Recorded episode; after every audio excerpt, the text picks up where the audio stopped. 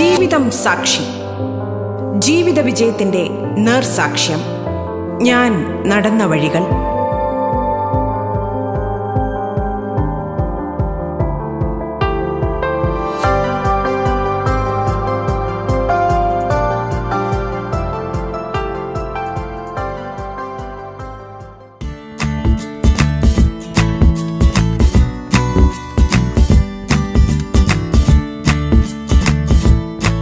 നമസ്കാരം പ്രിയ ശ്രോതാക്കളെ. ജീവിതം സാക്ഷിയിലേക്ക് സ്വാഗതം. നമുക്കൊപ്പം യുവ സാഹിത്യകാരിയും കോളേജ് അധ്യാപികയുമായ അഞ്ജന ഹരീഷാണ്. സ്വാഗതം ജീവിതം സാക്ഷിയിലേക്ക്.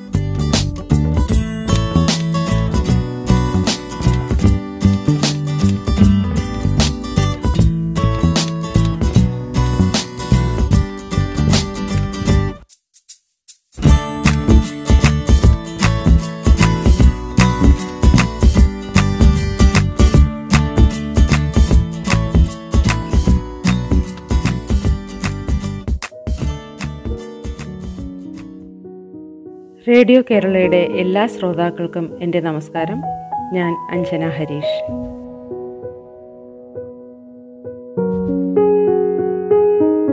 എനിക്ക് നിങ്ങളോട് ജീവിതം സാക്ഷിയിലൂടെ എന്റെ ജീവിതത്തിലെ അവിസ്മരണീയമായ നിമിഷങ്ങളും എനിക്ക് മറക്കാൻ പറ്റാത്ത സന്ദർഭങ്ങളും പങ്കുവയ്ക്കാൻ കഴിഞ്ഞതിൽ ഒരുപാട് സന്തോഷമുണ്ട്. ഞാൻ ഇതുവരെ ആരോടും അങ്ങനെ പങ്കുവയ്ക്കാത്ത ചില കാര്യങ്ങൾ എനിക്ക് പറയണം തോന്നി. നമ്മളൊക്കെ ഹൃദയത്തിൽ ഇങ്ങനെ സൂക്ഷിച്ചു വയ്ക്കാറില്ലേ? ചില കാര്യങ്ങളൊക്കെ ആരോടും പറയാതെ. രഹസ്യങ്ങളായിട്ട് തന്നെ. നമ്മൾ മറിക്കുമ്പോൾ അത് ആ താൾ കാണാതിരിക്കാൻ ശ്രമിക്കുന്ന ചില താളുകൾ ഇല്ലേ? അങ്ങനെയുള്ള ചില കാര്യങ്ങൾ എനിക്ക് നിങ്ങളോട് പറയണം അല്ലെങ്കിൽ പങ്കുവയ്ക്കണം എന്ന് ഒരാഗ്രഹമുണ്ട്. ഞാൻ ജനിച്ചത് വെമ്പായത്തിനടുത്തുള്ള ഒഴുകുപാറ എന്ന ഗ്രാമത്തിലാണ്. കുന്നും മലകളൊക്കെയുള്ള ഒരു സാധാരണ ഗ്രാമം. അവിടെ നമ്മുടെ തറവാട് വീടിന്റെ ഒരുപാട് താഴ് താഴ്ഭാഗത്തായിട്ട് ഒരു വലിയ കുളമുണ്ട്. കുളത്തിനരികിലായിട്ട് കുളമാവുണ്ട്. അപ്പോൾ എന്റെ മാമന്റെ മക്കളായിരുന്നു എനിക്ക് ആ സമയത്തൊക്കെ കൂട്ടുകാർ ഒരു എത്ര അഞ്ചോ ആറോ വയസ്സാണെന്നാണ് എന്റെ ഓർമ്മ. അപ്പോൾ ആ സമയത്ത് അവരുമായിട്ട് ഇങ്ങനെ ഈ കുളമാവങ്ങ പെറുക്കിയെടുക്കും. അന്ന് എപ്പോഴും എനിക്ക് പെറ്റിക്കോട്ടായിരുന്നു വേഷം. അപ്പോൾ പെറ്റിക്കോട്ടിനകത്തേക്ക് അതിങ്ങനെ വാരിയിടും. അതിങ്ങനെ നിറച്ചിടും. എന്നിട്ട് ഈ മാമന്റെ മക്കളോടൊപ്പം ഇരുന്ന് കല്ലുകൊണ്ട് അതിന്റെ പുളിപ്പും മധുരമുള്ള മാംസഭാഗം കഴിച്ചിട്ട് അതിന്റെ കുരു തല്ലി പൊട്ടിച്ച് കഴിക്കും. അതിനകത്തൊരു കപ്പലണ്ടി പോലുള്ള ഒരു അരിയുണ്ട് നല്ല സ്വാദാണ്. ഇന്നിപ്പോൾ പലർക്കും അറിയില്ല കുളമാങ്ങ എന്താണെന്ന്. അപ്പോൾ ഈ വലിയ കുളമാണ്. അതിന്റെ കുളത്തിൽ പൊട്ടിപ്പൊളിഞ്ഞ കൽപ്പടവുകളാണ്. അപ്പോൾ അവിടെ ഞങ്ങൾ ഞങ്ങൾ മൂന്ന് പേരിൽ മാമന്റെ മക്കൾ രണ്ടുപേരാ പിന്നെ ഞാനും. ഈ മൂന്ന് പേരിൽ എനിക്ക് മാത്രമേ ബെറ്റിക്കോട്ട് ഉണ്ടാവുള്ളൂ മറ്റുള്ളവർക്ക് സാധാരണ ഡ്രസ്സാണ് ധരിക്കാറ്. എനിക്ക് മിക്കവാറും ഒരു ഒരു ബെറ്റിക്കോട്ടാണ് എന്റെ സ്ഥിരം വേഷം. അപ്പോൾ അവിടെ ഇങ്ങനെ ഇരിക്കും. ഞങ്ങൾക്ക് ആ താഴെ വീട്ടിലെ മാ- അഞ്ച് മാമന്മാരുണ്ട്. ഈ മാമന്മാരുടെ ഭാര്യമാരൊക്കെ അവിടെ വന്ന് കുളിക്കും. കുളിക്കുമ്പോൾ ഞങ്ങൾ കൂട്ടത്തിൽ ഇറങ്ങാറില്ല. ഞങ്ങൾ അങ്ങനെ മാറിയിരിക്കും. ഒരു ആ കൽപ്പടവിലിരുന്ന് ഒരു പെറ്റിക്കോട്ടുകാരി ആ കുളിക്കാഴ്ചയെ കണ്ടിങ്ങനെ ഇരിക്കും. അവരിങ്ങനെ കയറി പോകുമ്പോൾ ആ വാസന സോപ്പിന്റെ ആ ഒരു ഗന്ധമങ്ങ് അകലുമ്പോൾ പതുക്കെ ഞങ്ങൾ ഇറങ്ങും. ഇറങ്ങി ചെറുതായിട്ടൊക്കെ നീന്താൻ ശ്രമിക്കും. ശ്രമ നീന്താൻ അന്നും പറ്റി പറ്റിയിട്ടില്ല ഇന്നും പഠിച്ചിട്ടില്ല. അതുകൊണ്ടായിരിക്കും ജീവിതത്തിന്റെ വലിയ തിരകളൊക്കെ വരുമ്പോൾ ചിലപ്പോഴൊക്കെ നമ്മൾ പതറിപ്പോകുന്നത് ഒന്ന് നീന്താൻ പഠിച്ചിരുന്നെങ്കിൽ ചിലപ്പോൾ അതൊക്കെ നമുക്ക് തരണം ചെയ്ത് പോകാൻ പറ്റിയേനെ. അതായിരുന്നു ഒരുപക്ഷെ എനിക്ക് മനസ്സിലൊരല്പമെങ്കിലും സന്തോഷം പകരുന്ന എന്റെ ബാല്യം. പിന്നീട് അച്ഛൻ മിലിറ്ററിക്കാരനായിരുന്നു. അപ്പോൾ അച്ഛൻ അമ്മയും ഞങ്ങളെയും കൊണ്ട് ഡൽഹിയിലും യു പിയിലും ഒക്കെ പോകും അവിടെയൊക്കെ താമസിച്ചിരുന്നത് കുറച്ച് ഒരു നാലാം ക്ലാസ് വരെയൊക്കെ ഞങ്ങൾ അവിടെയാണ് പഠിച്ചതൊക്കെ. അതൊരിക്കലും അവിടെ പോകണം എന്നുള്ള അമ്മയുടെ മോഹം കൊണ്ടോ അല്ലെങ്കിൽ യാത്ര ചെയ്യണം എന്നുള്ള ഞങ്ങളുടെ ഇഷ്ടം കൊണ്ടോ ഒന്നും ആയിരുന്നില്ല പോകുന്നത്. ഒരുപക്ഷെ സ്ഥലങ്ങളൊക്കെ ഒന്ന് കാണിക്കണം എന്ന് വിചാരിച്ചിട്ട് അച്ഛനൊരിക്കൽ കൊണ്ടുപോവാ കൊണ്ടുപോയിട്ടുണ്ട്. ഡൽഹിയും അവിടെയുള്ള താജ്മഹലും അവിടെയുള്ള ഏകദേശം കാണുന്ന കാണാൻ ഭംഗിയുള്ള എല്ലാ സ്ഥലങ്ങളും അച്ഛൻ ഞങ്ങളെ കൊണ്ടുനടന്ന് കാണിച്ചിട്ടുണ്ട്. അച്ഛന് ഒരുപാട് ബാധ്യതകൾ ഉണ്ടായിരുന്നു അച്ഛന്റെ കുടുംബത്തിൽ അതുകൊണ്ട് തന്നെ ഞങ്ങൾക്കൊരു വീട് വയ്ക്കാൻ സാധിച്ചില്ല. അപ്പം ഞങ്ങൾ അമ്മമ്മയുടെ വീട്ടിൽ കൂടെ ആയിരുന്നു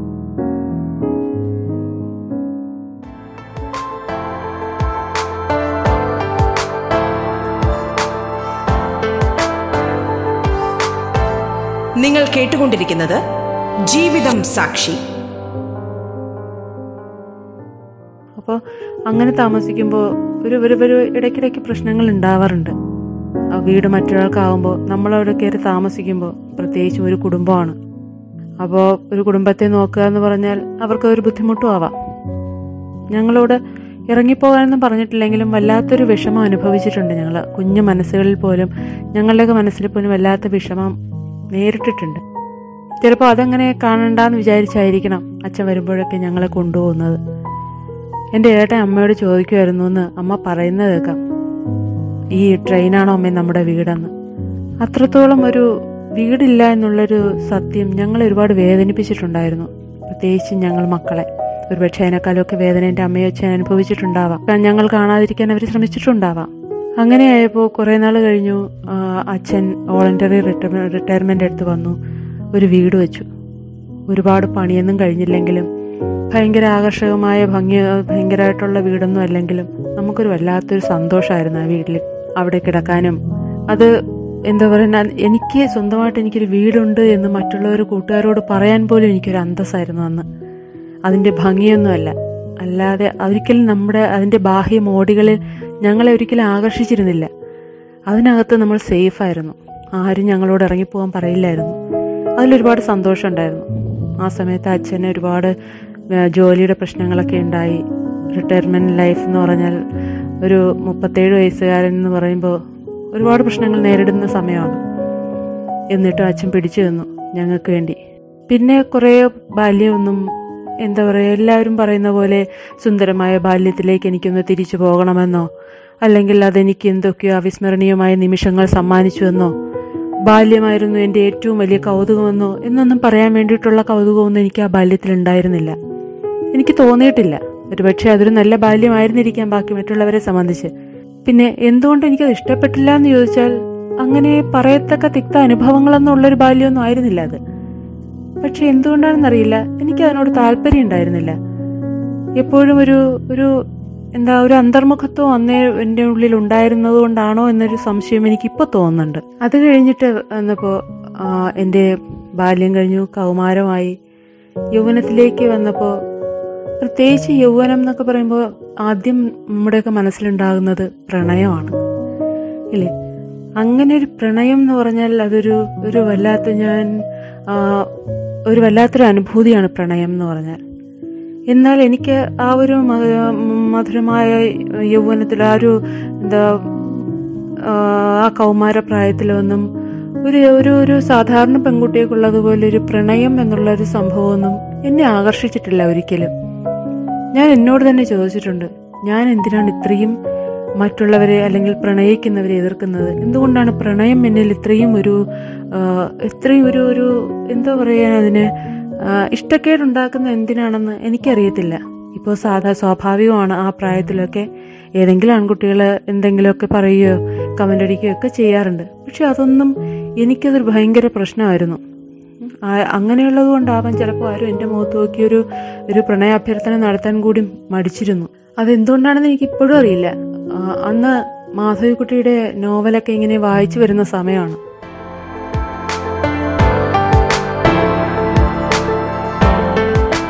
ജീവിതം സാക്ഷി ഇടവേളയിലേക്ക്.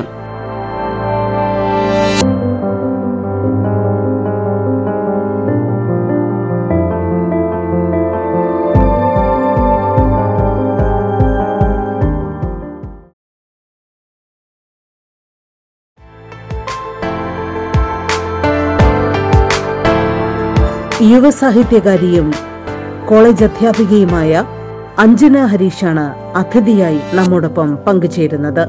തുടർന്ന് കേൾക്കാം ജീവിതം സാക്ഷി.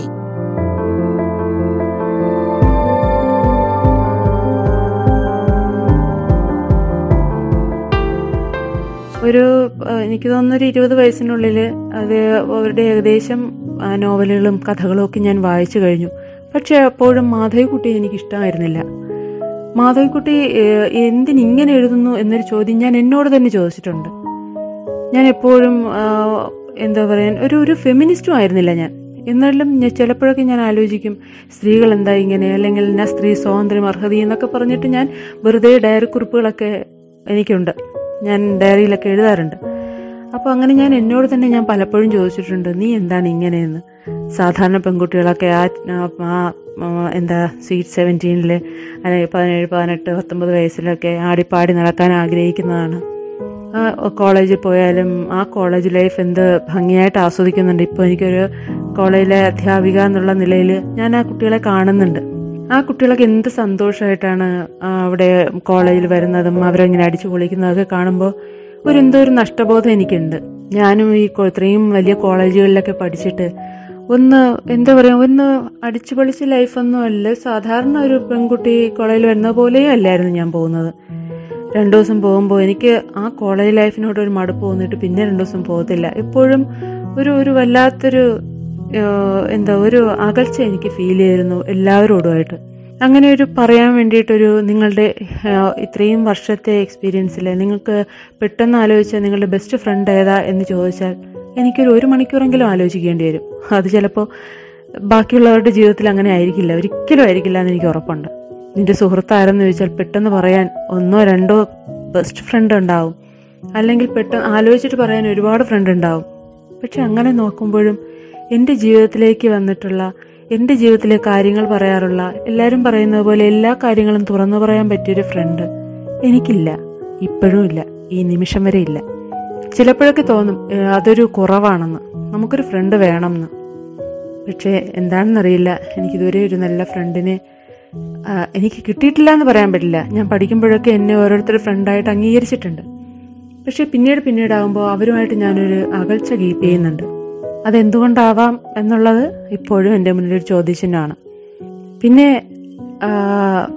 ഒരു ഒരു കോളേജിലൊക്കെ ആയിക്കഴിഞ്ഞപ്പോൾ എനിക്ക് ചിലപ്പോൾ എനിക്ക് തോന്നുന്നു എഴുതാൻ എന്തെങ്കിലുമൊക്കെ എഴുതണം എന്ന് തോന്നി തുടങ്ങിയതൊക്കെ ആ ടൈമിലാണ് കോളേജിൽ പഠിക്കുന്ന സമയത്താണ് ആ സമയത്ത് കോളേജിലെ നമ്മുടെ സെമിനാറൊക്കെ ഉദ്ഘാടനം ചെയ്യുന്ന ഓരോ കവികൾ വരും. കഥാകാരന്മാർ വരും. അവരെയൊക്കെ ഞാനിങ്ങനെ ആകാംക്ഷയോടെ ഇങ്ങനെ എന്താ ഭയങ്കരമായിട്ട് ഇങ്ങനെ ആരാധനയോടെ നോക്കി നിൽക്കും നമ്മുടെ കവിയൊക്കെ കവികളൊക്കെ വരുമ്പോൾ മസൂരൻ നായർ സാർ വന്നു ഏഴാച്ച രാമേന്ദ്ര സാർ വന്നു ഗിരീഷ് പുലിയൂർ സാർ വന്നു ഒരുപാട് പേര് ഒരുപാട് പേര് സാഹിത്യവുമായി ബന്ധപ്പെട്ട് മലയാളമാണ് എന്റെ ഐച്ഛിക വിഷയം. അതുകൊണ്ട് തന്നെ ഒരുപാട് കവികളും കഥാകാരന്മാരും ഒക്കെ അവിടെ ഉണ്ടാവാറുണ്ട്. അവരെ അവരുടെ അടുത്ത് പോയി എനിക്കൊരു ഒരു ഓട്ടോഗ്രാഫെങ്കിലും വാങ്ങിക്കണം എന്ന് ഒരുപാട് മോഹമുണ്ട്. പക്ഷേ ഈ മോഹങ്ങളൊക്കെ ഇങ്ങനെ ഉള്ളിൽ ഒതുക്കി പിടിച്ച് ഞാനൊരു ഡയറിയുമായിട്ട് ഇങ്ങനെ ആ ഹാളിന്റെ സൈഡിൽ നിൽക്കുന്നത് എനിക്കിപ്പോൾ എനിക്കൊരു സിനിമയെ കാണുന്ന പോലെ എനിക്ക് കാണാൻ പറ്റുന്നുണ്ട് ഞാൻ നിൽക്കുന്നത്. ഇന്നുവരെയും ആരുടെ ഒരു കയ്യൊപ്പ് ഞാൻ വാങ്ങിയിട്ടില്ല. ആരുടെ അടുത്ത് പോയും സർ ഞാൻ അഞ്ജനയാണ്. എനിക്കൊന്ന് അടുത്തു നിന്നൊരു ഫോട്ടോ ഫോട്ടോ എടുക്കാൻ അന്നൊന്നും സെൽഫി ഒന്നും ഇല്ലല്ലോ. പക്ഷേ ഒരു ഓട്ടോഗ്രാഫ് വാങ്ങിക്കാൻ പോലും അന്ന് എനിക്ക് കഴിഞ്ഞിട്ടില്ല. ഇപ്പോഴും കഴിയില്ല.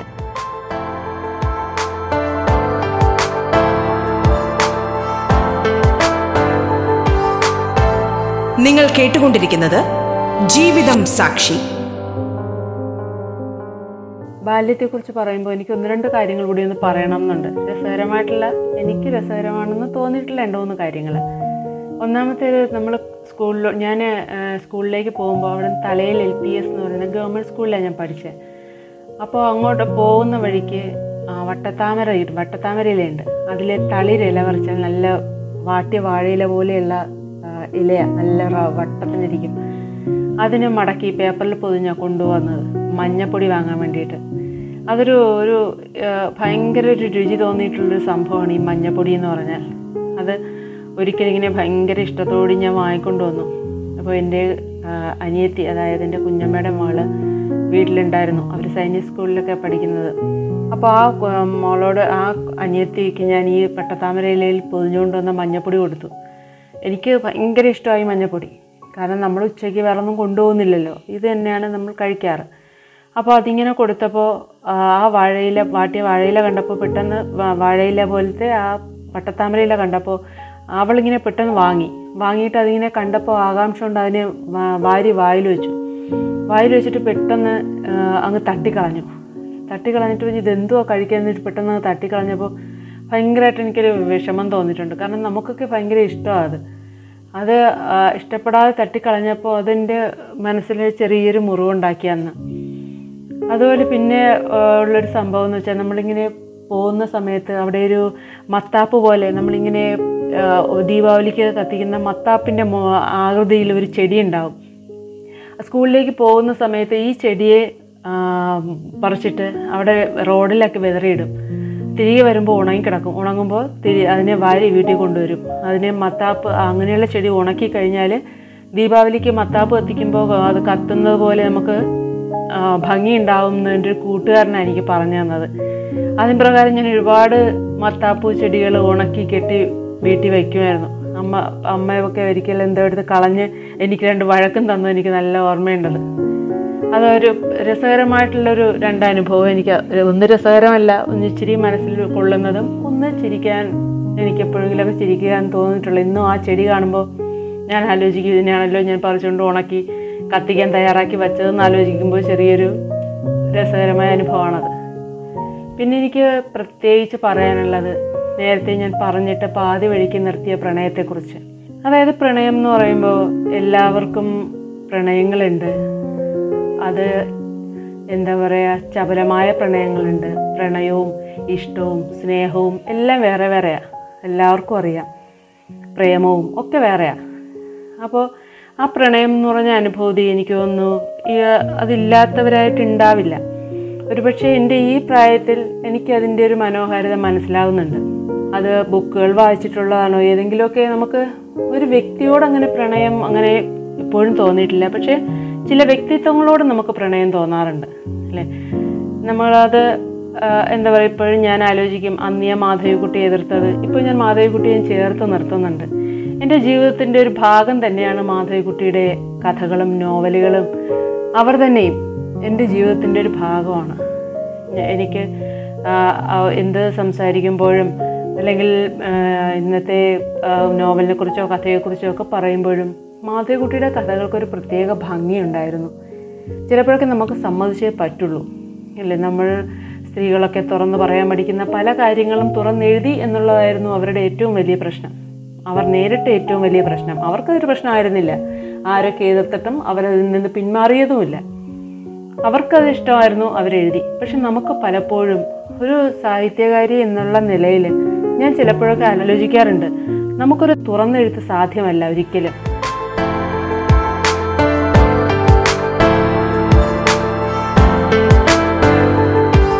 യുവസാഹിത്യകാരിയും കോളേജ് അധ്യാപികയുമായ അഞ്ജന ഹരീഷാണ് അതിഥിയായി പങ്കുചേർന്നത്.